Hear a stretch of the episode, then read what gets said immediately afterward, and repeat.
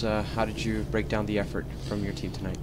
Uh, I would say five five wins for the Edmonton Oilers. I thought it was, um, you know, you just had Mikko Koskinen up here, but what a performance he put in! I thought he instilled a lot of confidence in our team. Um, really uh, thought our penalty kill stepped up tonight, especially early in the game. It would have been easy to hang our heads down five on three uh, the way we were, but uh, there's a lot of warriors there uh, that were diving in front of pucks. I think it was six or seven penalty kills against and only three power play shots against. So uh, that's a credit to our penalty kill, which is starting to build some confidence. And then what I really, really enjoyed about tonight's game was the fact that uh, you know they got a little bit momentum uh, the last eight or nine minutes of the game, but our team didn't flinch. Everyone was calm. They were saying the right things on the bench, and uh, we found a way to come out of a tough building with two points, which is the most important thing. So what happens if you got the three nothing lead and you get a four minute power play? Mm-hmm. Are they just gambling to try to get breakaways, or did your team just attentiveness just just dropped off a little bit?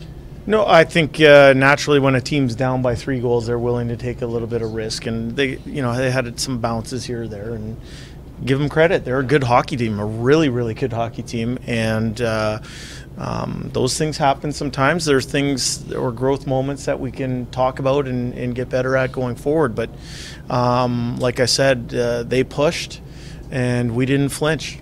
Now, Connor never likes talking about himself, but he was wheeling around people, not like they're traffic cones. I'm going to say that, but in the first two periods, he had another gear tonight. Wherever yeah. he wanted the puck, he just give me the puck. Yeah, I did thought you it, see that because from the bench, obviously. Yes, I did see that. Uh, you know, he had it going on tonight. He has, uh, and he has it going on most nights. Um, but in the end, it was a close game, and, and some of the plays that uh, our top players made uh, were the difference in the game.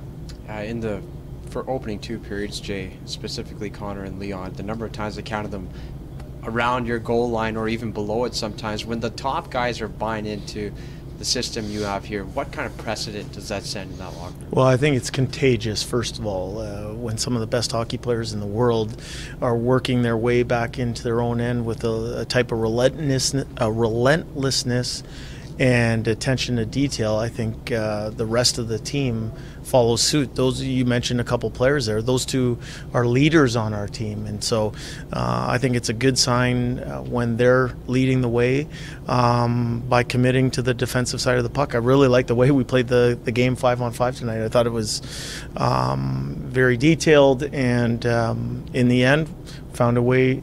Like I said, to get two points in a tough building. Very good shot blocked by Ceci on Scheifele there mm-hmm. two men down. Yeah. He does that a lot. He gets in the way of lots of shots. Yeah, I, I mean, he's a warrior on the back end, and he's somebody that uh, is one of our unsung heroes on the back, and uh, another good one at the end of the game. And like I said, Mikko stood firm, got contributions from a lot of people, and found a way to get two points in a tough building. You got to win from Skinner. You got to win from Mike. You got to win from this guy.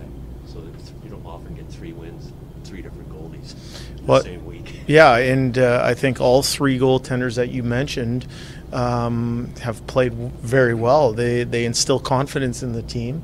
Uh, as a coaching staff, we're confident in all of them, and I was. Uh, Really happy for Mikko tonight because uh, you know he was playing well kind of before the the break and um, through no fault of his own uh, he ended up on COVID protocols, and he really worked hard to get back um, to be able to play a game and put in a really good performance tonight. I'm proud of him.